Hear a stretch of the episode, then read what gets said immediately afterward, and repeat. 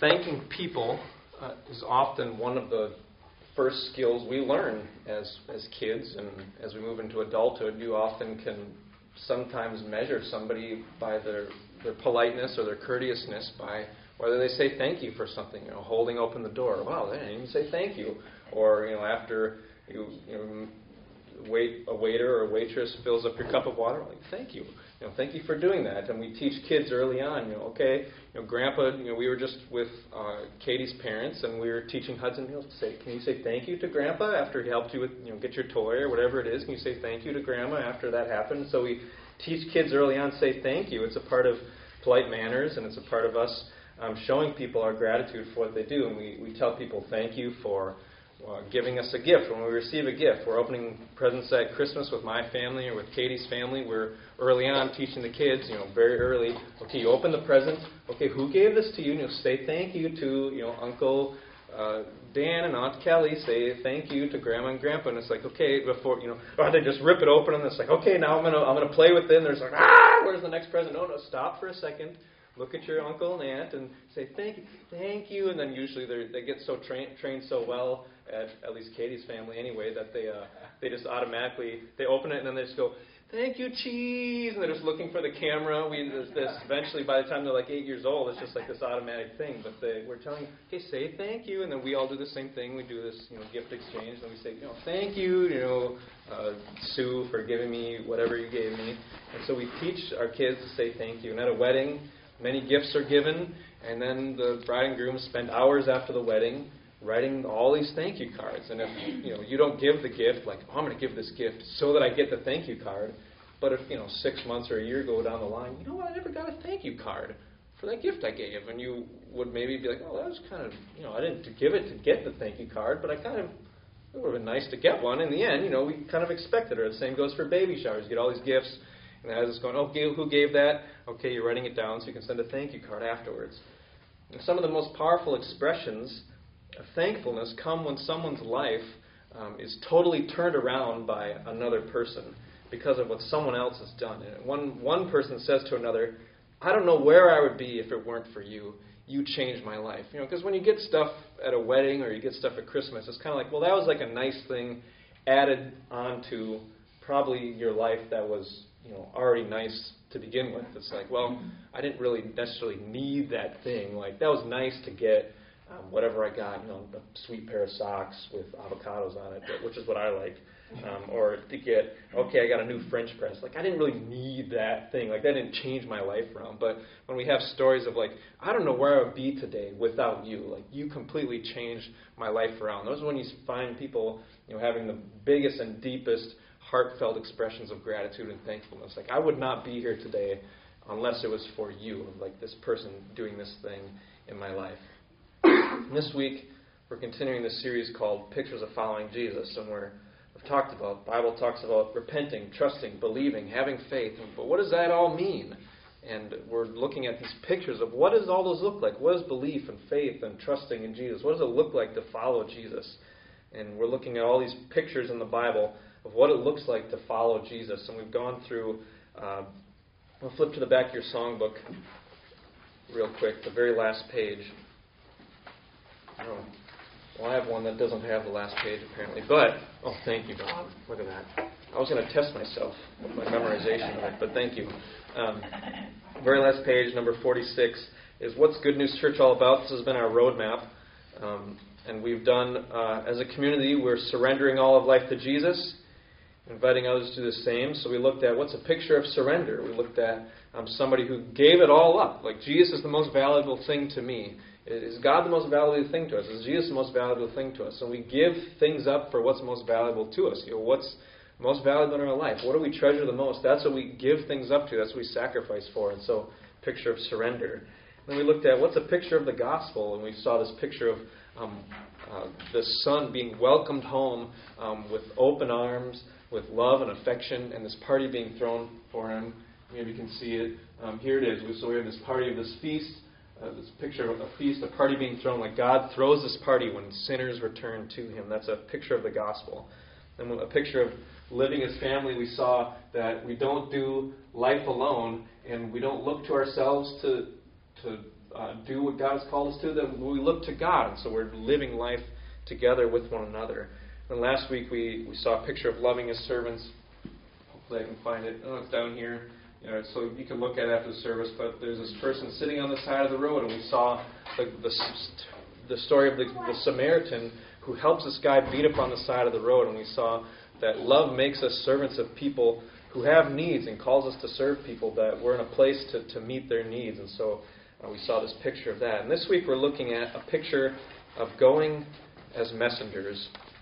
What does it look like? What's a picture of going as a messenger of God, of going as a messenger of Jesus? And in this, we're going to have this theme of thanks. That when we're going as messengers, there's a theme. It's a, it's about giving thanks, about um, someone we're thankful for, and then we're telling others about it. And we have this story in Mark chapter five, verses one through twenty, that we're going to be looking at. And we're just going to start to start off on that theme of thanks. We're going to look at the end we're going to look at a verse at the end, and then we're going to go back to the beginning of it. And so we didn't read this verse, but the last one of the last verses of this story verse 19. So take a look at this verse, and then we're going to go back to the beginning to explain it. It's going to be kind of cryptic, but the main part of it is this. So, verse 19 of Mark chapter 5, verse 19 says this And he did not permit him, that part doesn't make sense yet, but said to him, here's the verse we're going to explain Go home to your friends and tell them how much the Lord has done for you and how He's had mercy on you. And so we're going to go back uh, and we're going to find out well, how much has the Lord done for him? How has He had mercy on him? We heard some of that in the beginning of that story of what what did Jesus do for him. We, in verse 20 it says, Then he went away, began to proclaim in the Decapolis, which was just a region of like 10 cities. Polis means city. Deca 10, um, the, the, region of 10 cities, how much Jesus had done for him. Everyone marveled. And so he, uh, how much, tell people how much the Lord has done for you.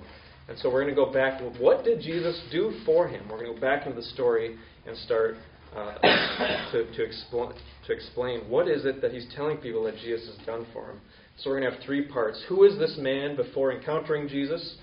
What was this man's encounter with Jesus like? And then what who is this man after encountering Jesus? There's a before, there's there's a before Jesus, there's a his encounter with Jesus, and there's an after encountering Jesus. So before encountering Jesus, his encounter with Jesus, and then an after his encounter. So as before encountering Jesus is in Mark uh, chapter five, verses one through five. So before before encountering Jesus, verses one through five. So I'm just going to read this, and then we're going to list, we're going to look at uh, well, what was true of him uh, before he encountered Jesus. So verses 1 through 5. They came to the other side of the sea, to the country of the Gerasenes. I said I'm going to read it, but let's just pause.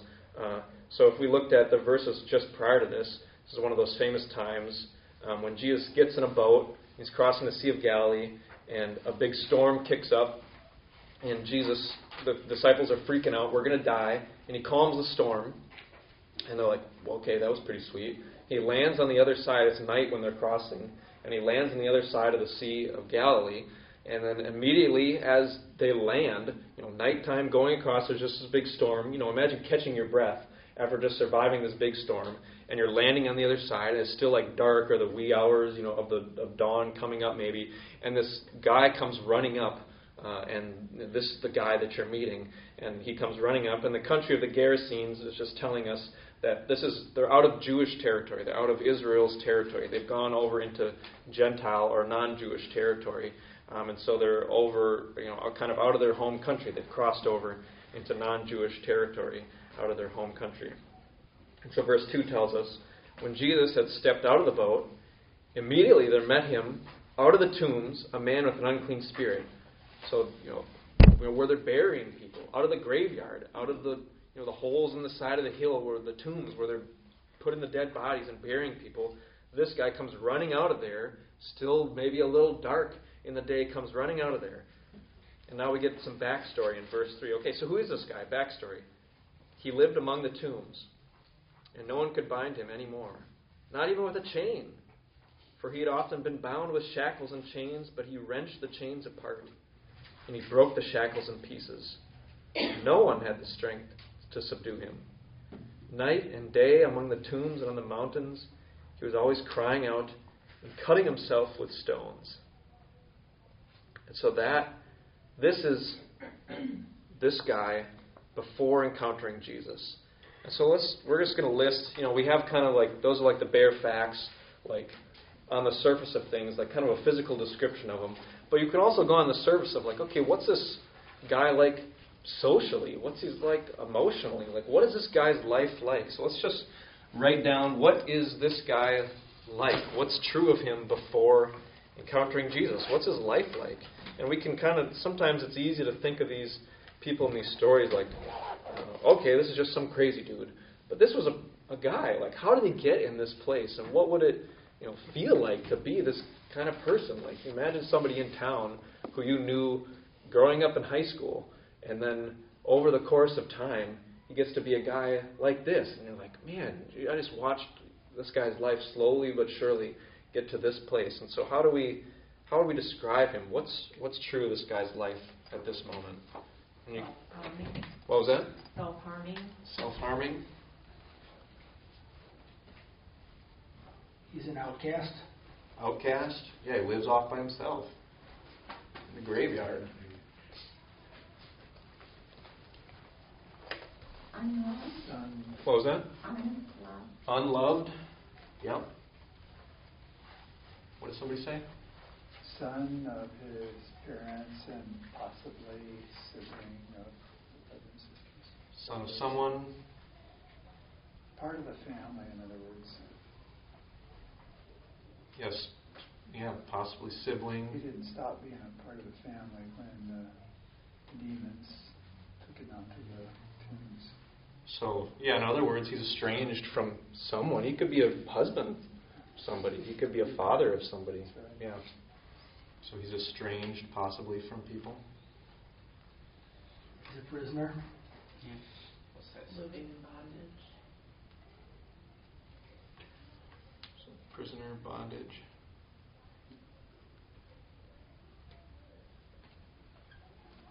Uh, you know, there's a lot of conjecture here, but possibly feared, um, an object of stories by the kids in the community. uh, you know, like that guy down at the tombs will either be good or we'll take you down there.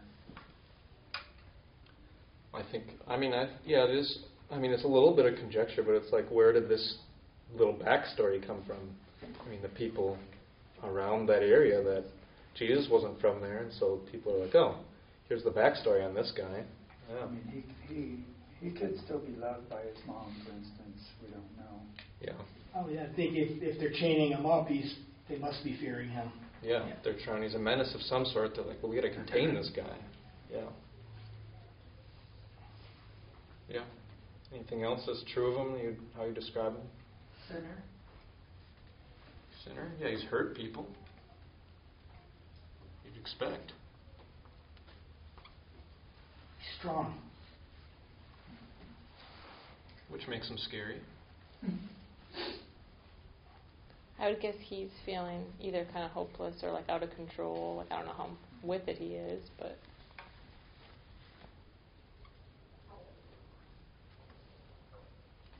Um, says that he was crying out so desperate. In pain. Cutting, yeah, physical pain from cutting himself, uh, spiritual pain from the hassle of the demons. You know, so cutting himself. He could be in, put in pain. Possessed by uh, many spirits. He's uh, possessed or he's uh, under the influence, darkness.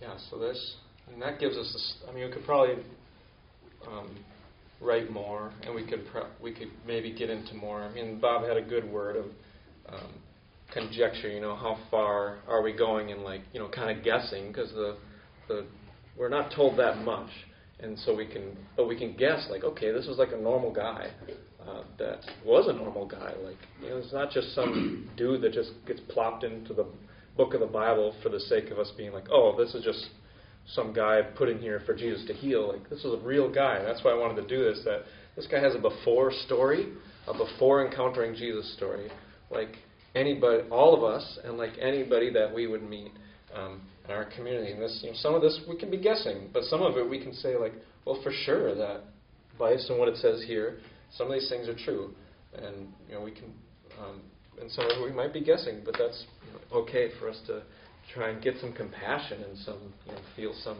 uh, some, some empathy for him. And spirit, we're seeing is spiritual warfare being worked out in this guy's life in a very physical way. It's being manifested in a very physical way. Obviously, uh, it's at a very high degree uh, in his life. And you can think of it in degrees or stages of how much spiritual warfare is being manifested in somebody's life. We don't know how it started for this guy, but it started at some point, uh, and went down a path of gradual and incremental concessions down influence of darkness in his life. Stage by stage it progressed, and the em- enemy took territory in his life until it had total possession and complete influence over it. So, what's the desire? We can see what's the desire of Satan for our lives, and what's why does he want to take step by step, incremental, gradual possession of it? He disguises the the hook with bait so that we'll swallow it, but this guy's life, look at the things that he's experiencing. It's to torment and to destroy.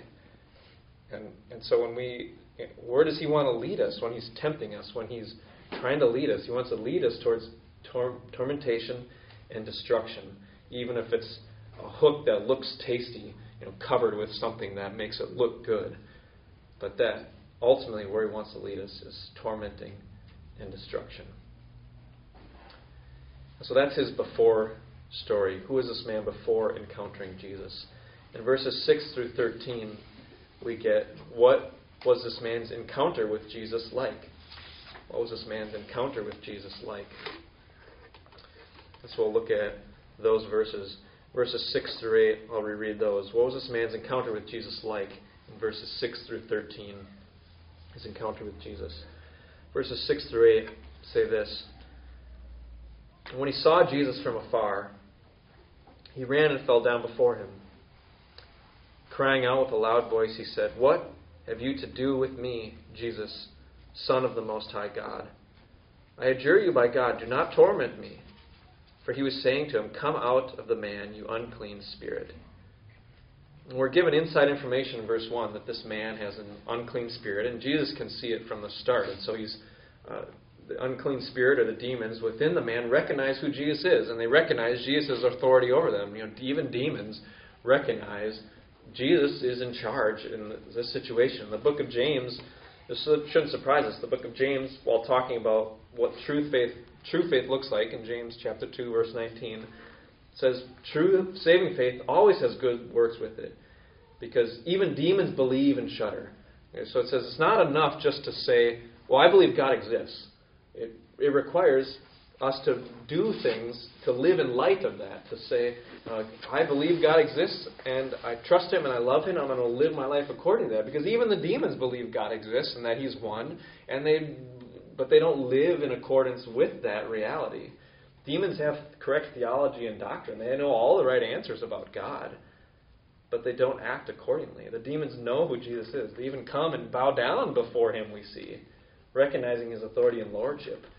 He can do whatever he wants with them, and they recognize that. But yet, they aren't saying, Oh, I trust you, I love you. None of bowing down before him, recognizing who he is, saying, you know, I believe Jesus is Lord. I believe he's the Savior. I believe he's, you know, the King of the universe. He has authority, all authority in heaven and earth. Uh, none of that uh, is the same as trusting Jesus and loving Jesus. Trusting him as our Lord to direct us, to do good to us, to be our life and righteousness, to make us holy and blameless before God. None of it is loving who he is and what he's about to, to just say, you know, okay, yeah, I recognize you are all these things, but to trust him and love him is a different thing. The, the man under the influence of the demons only begs him not to torment him. They think Jesus, the king, is here. He must be here to bring judgment against us. And so they bow down before him, but that doesn't mean they're saved. They're saying, okay, judgment time is here.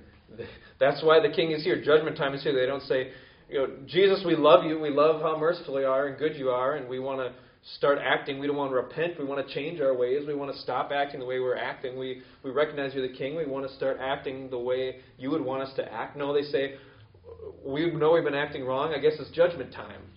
they don't repent. They don't change, even though they know who Jesus is.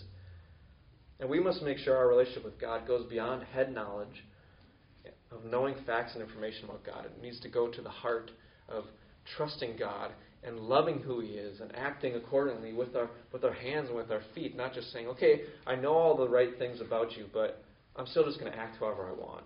Because that's how the demons are. They know everything about Jesus, but they still act however they want. And then when Jesus comes around, it's like, "Okay, I guess it's time to be judged for acting however I wanted." You know, they're still acting selfishly with themselves, doing whatever they want to do. We need to go to the heart, because even the demons can tell you that God exists and that Jesus is the Son of the Most High God and they shudder at it. They shudder at his presence, and yet they don't act any differently. In verse 9, it says, And Jesus asked him, What is your name? He replied, My name is Legion, for we are many. And this asking of the man's name reveals the dire predicament he's in. The, the man does not answer with his own name. I'm Bob. I'm Jim. The unclean spirit answers him, and the answer given is legion, for we are many. And a legion was a Roman military unit of 6,000 soldiers. And so the use of this word represents the large amount, such as one unclean spirit, represents the large amount of unclean spirits that this man has given into and allowed to come and influence his life, uh, have taken possession of him. But it also represents the fact that this isn't just like, hey, we're just a group of people hanging out here, a group of demons hanging out here. It represents a military unit. This is a spiritual battle happening, and the battleground of where it's happening is, you know, is a human being, a human being made in the image of God who has been dehumanized. I mean, this is all the things that we read about what's true of him right now. He's just been totally dehumanized. He's not even acting like a human being. He's off away from society, cutting himself, being destroyed. The image of God is being destroyed. And so there's a battle, spiritual battle happening. But we've already seen that isn't much of a battle because the legion of 6,000, that army, is bowing before the army of one. And verses 10 through 12 further emphasize this. Verse 12, eh, or verse, verse 10, and he begged him earnestly not to send them out of the country. Now a great herd of pigs was feeding there on the hillside, and they begged him, saying, Send us the pigs, let us enter them. The demons begged not to be sent out of the region. And the reason why isn't totally clear, we're not told. Instead, they begged to be sent into a nearby herd of pigs. And uh, verse 13 says, And so he gave them permission. And the unclean spirits came out and entered the pigs, and the herd, numbering about 2,000, rushed down the steep bank into the sea and drowned in the sea. Jesus gives them permission, and the herd of 2,000 pigs goes and is drowned. And we may think, well, that's weird. Why would Jesus not just be like, no, I'm not going to do what you ask, demons. I'm just going to, it's destruction time, bye bye. Uh, well, there, I mean, there's um, multiple, a couple different reasons why um, Jesus would give demons, you know, give, you know, let them do uh, something like this. Um, one is, I mean, it's not it's not their time. We see in the book of Revelation that their time of destruction to be thrown in the lake of fire is at the end when Jesus finally returns. That Jesus um, is binding Satan's power, and it's time for the gospel to be proclaimed so people can come to believe in him. And ultimately, Satan's final judgment is going to happen when he returns. And so, final judgment isn't now, and so he doesn't ultimately destroy them, but he sends them off to a different host, takes them out of this guy, sends them to a different host. Um, it also shows, like, hey, this guy isn't just crazy. Uh, he's actually got a spiritual issue. Jesus knows the, the difference between somebody with, that has a disease or a sickness and somebody with demons uh, influencing them. And he, already in the book of Mark, he shows he knows the difference. He knows when somebody's has uh, seizures due to demons, or somebody is having a disease and having issues due to something else. He cures, heals diseases, he casts out demons. And so this guy isn't just like, you know, psychological issues. It's like there's something else here. And the, the pigs show, I just took something out of him, and that's the, the issue that was happening here. Physically showing that that happened. But what can we see from this encounter with Jesus? This is like he had his before, now he has this encounter with Jesus verse 4 said this four, uh, three, three things point out with one conclusion about them. Verse 4 said, No one had the strength to subdue him. And that just sticks out because in only a few verses later, who actually does subdue him? No one had the strength to subdue him. Who subdued him now? Jesus. Jesus subdued him. And he didn't use chains. He didn't you didn't pin him down. All right, I've got 12 guys with me. Everybody jump on him and pin him down. We're going to make this happen. We're going to chain him up. All these guys couldn't do it. We're going to chain him up and we're going to take care of this. He does it with a word. The, who, the demons bow down before him. So no one had the strength to subdue him. That's one point. Jesus is in total control against the legion of demons. Six legion were many. They bow down before him. And they beg him, Do not torment me. And he tells them what to do. They beg him to do things. To, please send please don't send us out of the region. Please send us to the pigs. And they're just begging him. He's in total control against the legion of demons. It doesn't matter how many there are, they're the ones who bow down before Jesus, and he tells them what to do. Not that they're on his side, but they know who's ultimately in charge. Thirdly, Jesus does for this man what he was powerless to do for himself. Jesus does for him what he was powerless to do for himself. That this power that had overtaken him did all this to him. And you know, we saw, I mean, some of the things that he's doing to himself could be expressions of, you know, there's still something of him left. It's not that he's uh, just gone, he's taken over like a robot. It's like, I want to be free of this. This is horrible. This is tormenting. And I don't think it's just that, yeah, he's being controlled as a robot, but the, cutting and the things, if you've ever uh, talked to somebody who says, like, I think I have demon in my life, you, you see them saying, I'm just in anguish and torment. And they want to be free of it. And they go to places like self harm and feeling hopeless and despair. And he want I'd imagine that this man wanted to be free of it. He feels powerless to do it, and so and other people are powerless to do this for him too, trying to chain him up and move. What are they going to do? They're trying to modify his behavior. So okay, you're you're an issue to all of us. We're going to chain you up so you don't hurt us, you don't hurt other people. And Jesus does for him what he's powerless to do for himself. And so the truth we learn about Jesus is that Jesus is a mighty king. Jesus is a mighty king. This man comes face to face with him, has an encounter with Jesus as a mighty king. Jesus is a mighty king. So that was his, we heard his before story. We saw his encounter with Jesus. Lastly, we see who was this man after encountering Jesus? And that's the final parts, verses 14 through 20. We also get mixed in other people's responses to Jesus as well. So, who is this man after encountering Jesus? Mark 5, verses 14 through 20. Verse 14 tells us this. The herdsmen, you know, the people taking care of the pigs, 2,000 of them, herdsmen fled and told it in the city and in the country. And people came to see what it was that had happened. So the, the told it word, the herdsmen fled and told it, uh, is actually the word for announce, which is often used in the Bible. Um, for announcing good news, or when we're told to be messengers, they announced it. So they go announce this news in the city and in the country, and people came to see what has happened. They come to see what Jesus has done. And news is getting out about what Jesus has done for this guy. And so, what has he done? What's he like now? Uh, the, the encounter before was this mix of both talking to the man and talking to the demons that have held on to his life. You know, who's he talking to? If you watch the, the language go back and forth, sometimes it's like he answered, the man answered. Sometimes it's they answered. You know, who's he talking to? He's talking to like both the man and these demons. What's the man like now after this encounter with Jesus? What's he like now that Jesus has freed him from this demonic influence? What will the people come to see that Jesus has done for him? Remember, the end of the story is go and tell, go home to your friends and tell them how much the Lord has done for you. What are these people going to come see that Jesus has done for him? Verse 15 tells us And they came to Jesus and saw the demon possessed man, the one who had had the legion, sitting there, clothed in his right mind, and they were afraid.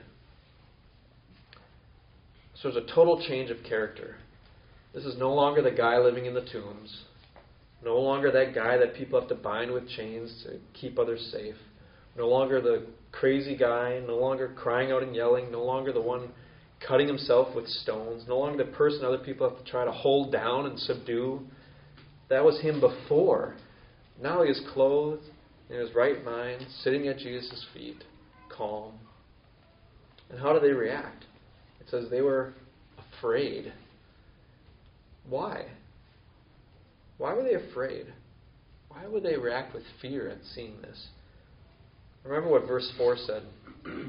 No one had the strength strength to subdue him.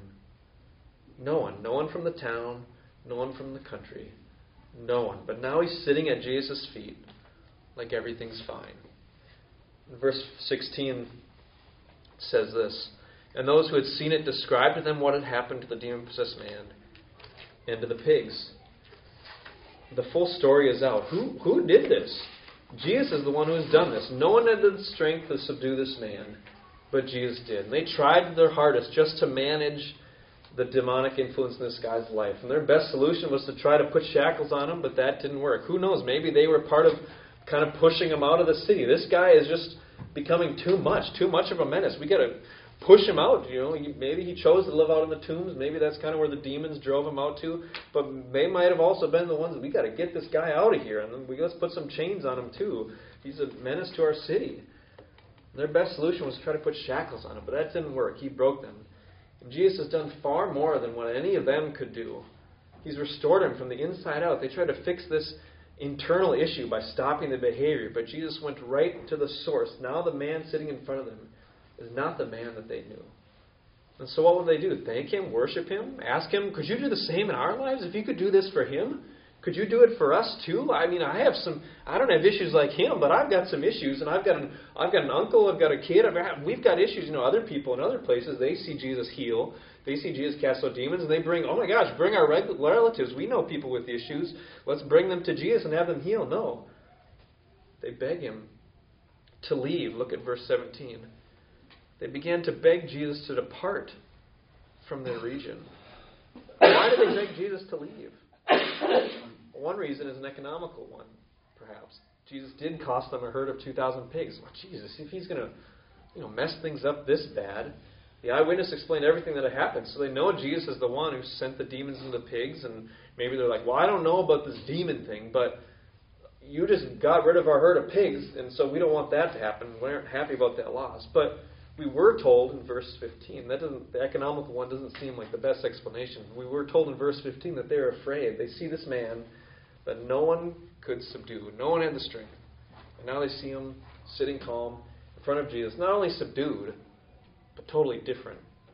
Jesus has come into this Gentile region. He's made a huge change by healing a man possessed by demons who had superhuman strength, who had been a menace to the region, and whom others were unable to successfully subdue. And yet, yet this demon possessed man was a disturbing presence. He was a disturbing presence that no one could subdue. So, how much more of a disturbing presence was someone who could subdue the man that no one could subdue? Jesus has subdued the, no, the man that no one had strength to subdue. So, how much stronger is Jesus? How much more mighty is Jesus? Jesus' power was too much for them. And so they asked him to leave. The demon possessed man experienced Jesus as a mighty king who used his power and authority to save him. But it's precisely because Jesus is a mighty king with great power and authority that this local crowd asks him to leave. And we may think that ah, that's odd. What? what? Why would we want this kind of person around who can do this sort of thing. But don't we often want God to be a little less mighty, powerful, and in charge? Wouldn't we want Him to be a little more predictable and operate more in line with our expectations and more according to our plans? In fact, we'd like to be a little more in charge and have Him enact the changes that we'd like Him to put in our place. We'd like to be a little more in charge and Him to be a little less in charge and a little less powerful. You know, I don't want to be the one bowing down. Like, if He's the one who can subdue the one that no one else could subdue, well, that means He's the one in charge. And we don't want someone like that around. Having someone around who has the might, power, and authority to subdue the one that no one can subdue is threatening, and that makes you feel small and out of control. And Jesus only just arrived, and he's already made a big change. What other kind of changes is he going to make if he sticks around? The people beg him to leave. They don't want someone that powerful around, and they're afraid. And, maybe we ask ourselves: Are you hold, are we holding on to control of our lives? Do we want someone that mighty and powerful and in charge in our lives? Like, what would it look like to let somebody like that into my life? That would mean I have to give up all my control. Uh, he has to be in charge if he's that big and powerful. And the scary part of this interaction is that Jesus actually does leave. He says, if we beg Jesus to leave, he will. If we don't want his authority over our life, he will leave us to ourselves. And that's scary. If we will not surrender and give up control, he will let us have our life how we want it without him. In verse 18, we return to the demon possessed man. As he was getting into the boat, this is him leaving the region like they asked. As he was getting into the boat, the man who had been possessed with demons begged him that he might be with him. Now, the man also begs Jesus. Everyone in this story has begged Jesus. Under the influence of the demons, the man begged Jesus earnestly not to send him out of the country. And then the demons begged Jesus, saying, Send us to the pigs, let us enter them. The local crowd begged Jesus to depart from their region. And now the man who had been possessed with demons begged Jesus that he might be with him. So is Jesus going to let him? Verse 19. And he did not permit him, but said to him, Go home to your friends and tell them how much the Lord has done for you and how he's had mercy on you. The man whom Jesus freed is the only one to whom Jesus says no. Jesus gave the demons what they requested because their judgment time had not yet come. Jesus gave the local crowd what they requested because they didn't want his authority in their lives. This man is the only one responding rightly to Jesus' authority. And Jesus doesn't give him what he wants. Everyone begs Jesus for something. And the guy who actually wants to follow Jesus is the only one he says no to. Why? Because he has a different purpose for his life. Now that Jesus is Lord of his life in a true way, oh, now I'm going to direct your purposes. And sometimes we may look around at people who aren't following Jesus and think, well, they're getting everything they want in life, and it's not fair because I'm following Jesus and I'm not getting what I want. He keeps telling me no. But the fact is, that they don't have Jesus because they've rejected him. And they might be getting everything they want, and it isn't a good thing because they're getting what they've asked for, but they don't have Jesus. We aren't getting what we asked for because he has a different purpose for us.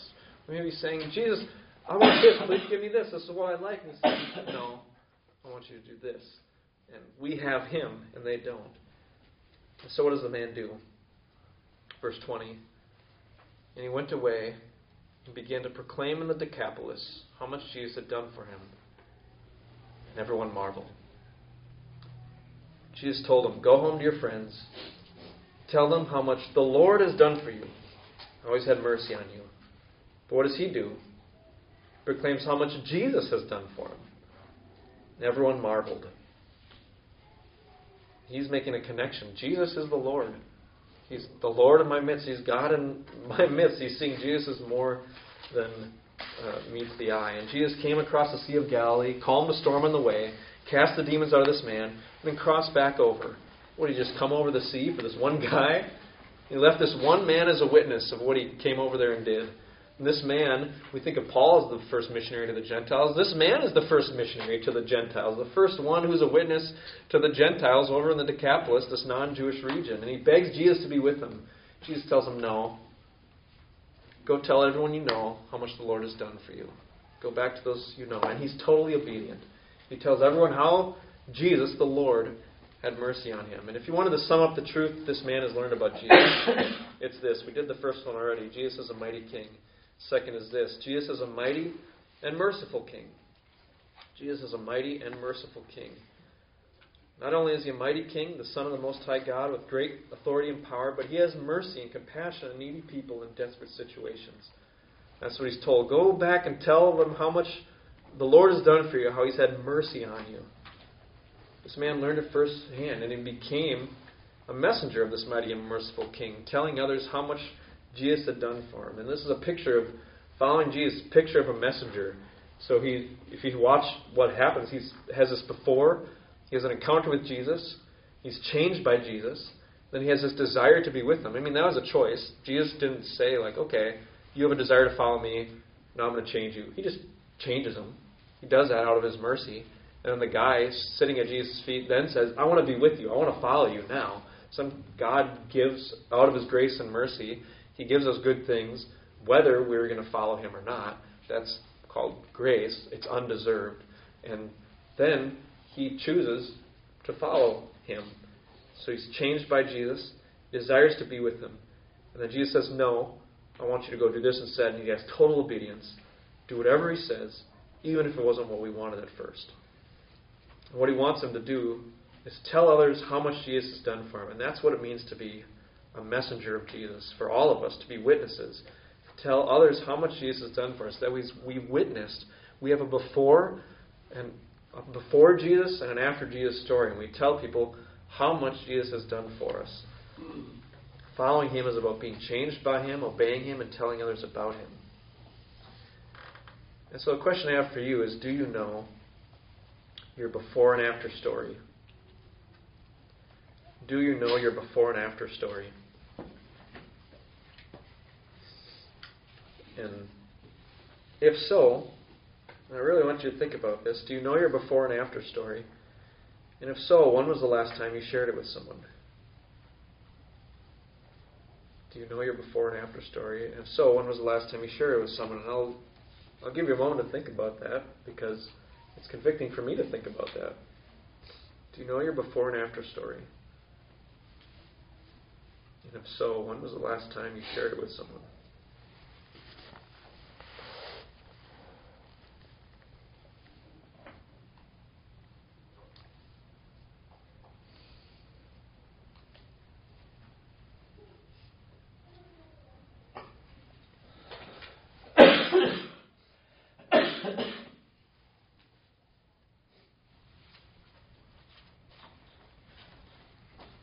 For for me, if you're thinking, I can't remember the last time I shared it, um, that's the boat I'm in too. And so that's a convicting question for me. I was like, man, I don't I don't know the last time I shared uh, my before knowing Jesus and my after knowing Jesus. And um, maybe you're like me and you think, well, I uh, it was kind of a gradual thing for me, so I don't have a story like this, you know, like that's really radical like this guy. It was maybe a gradual thing. Um, but for all of us, you know, do you say to Jesus, I don't know where I would be if it weren't for you. You changed my life. You know, or do we think, well, Jesus kind of added a couple good things to my life. Kind of like Christmas time. We get a couple nice things and they kind of get added to our nice good life that we already have already. Or is like, I wouldn't do not know where I would be without you. I would not be the same person. I would just be dead in my sins and trespasses, and life would not be the same. And for us, how much we think Jesus has done for us will re- determine what kind of messengers we are.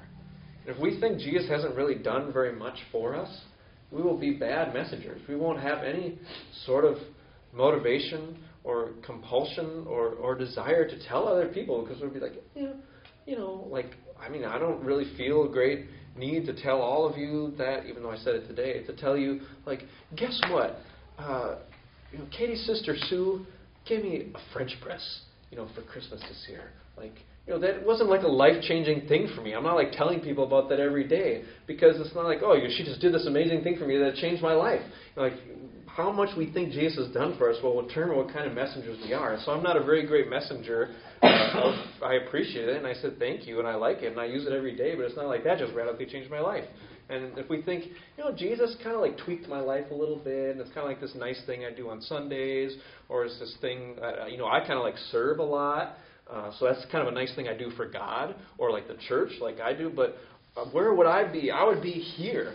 Like if it wasn't for God's grace and mercy in my life, this is where I would be. If He wasn't withholding the effects of sin, if He wasn't protecting me from Satan, and even if if in the end I know that sin and Satan would just carry me down a horrible path, if it wasn't for His gracie, grace and mercy, that this is where I would be. I'd be in the same boat as this guy. And if we don't think that, if we don't think that that's how much Jesus has done for me, we will be horrible messengers. If we think that you know, God, Jesus kind of tweaked my life a little bit and added some good things to my good life I already have, we will not be good messengers because we'll think, you know, I pretty much did this on my own. My before story just needed a little cleaning up. And so Jesus did a little cleaning up for me. And, you know, I could have probably done it myself, but, you know, I added church and God in to help me out. And something I found helpful for me is that uh, to remember when I uh, feel that I am forgetting that. Uh, it's a practice I've done. I think I've mentioned it before. Is um, when I uh, confess. One reason we confess sin on Sundays before we take the Lord's Supper um, is so we can remind ourselves this is what Jesus has done for me.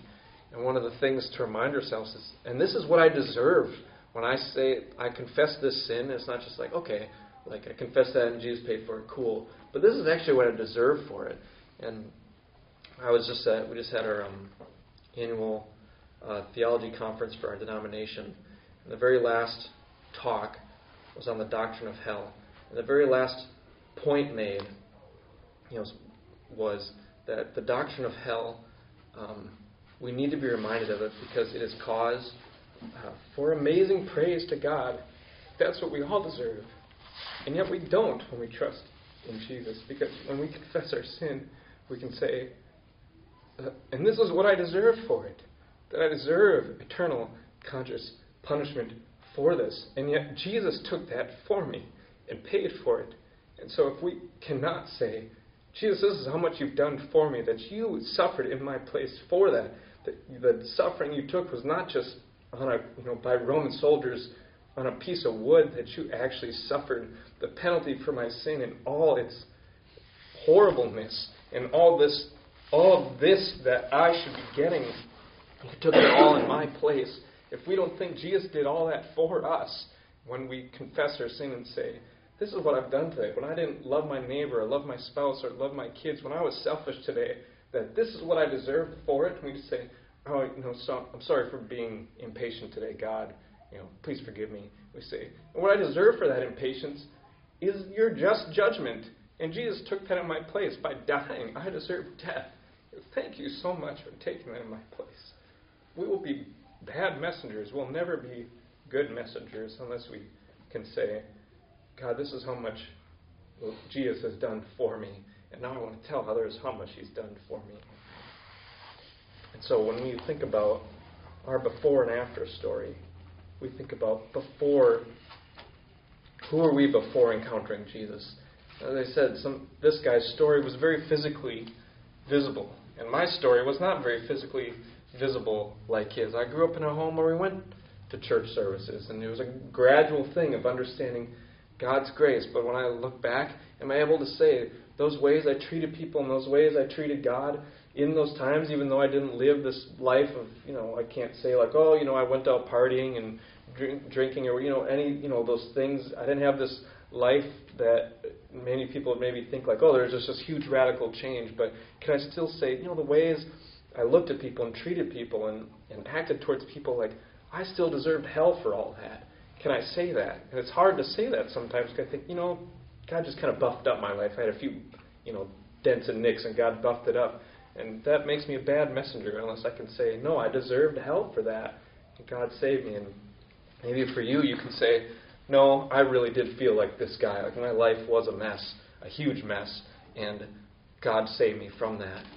And so, who were you before encountering Jesus? What was your encounter with Jesus like?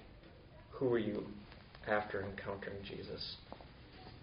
And as we do that, I want to challenge you this week to write that down. Your before, when was it, and what were you like after? Write it down and pray every day for an opportunity to share it this week. Um, and maybe even take out your phone uh, right now and put an alarm in it, like I'm going to pray at 7 a.m. or 6:30 a.m.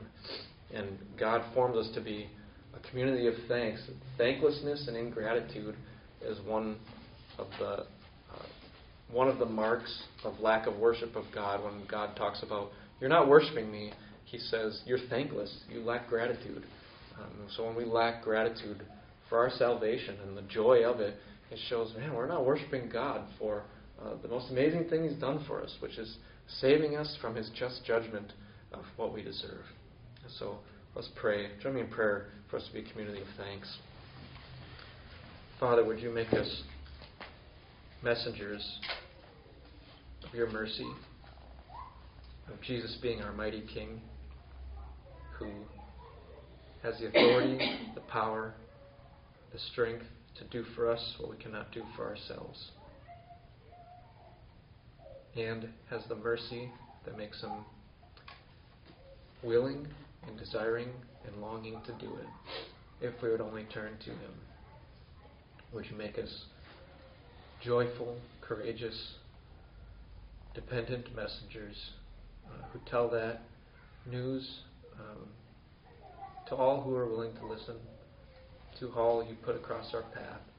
Uh, would you make us keenly aware of our before and after stories, and those stories you're even writing day by day as we encounter you afresh our worship gatherings and um, in our Bible reading and as we meet in our uh, with one another to read your word. And Father, would you make us a community of thanksgiving and gratitude for how much Jesus has done for us. In your name we pray. Amen.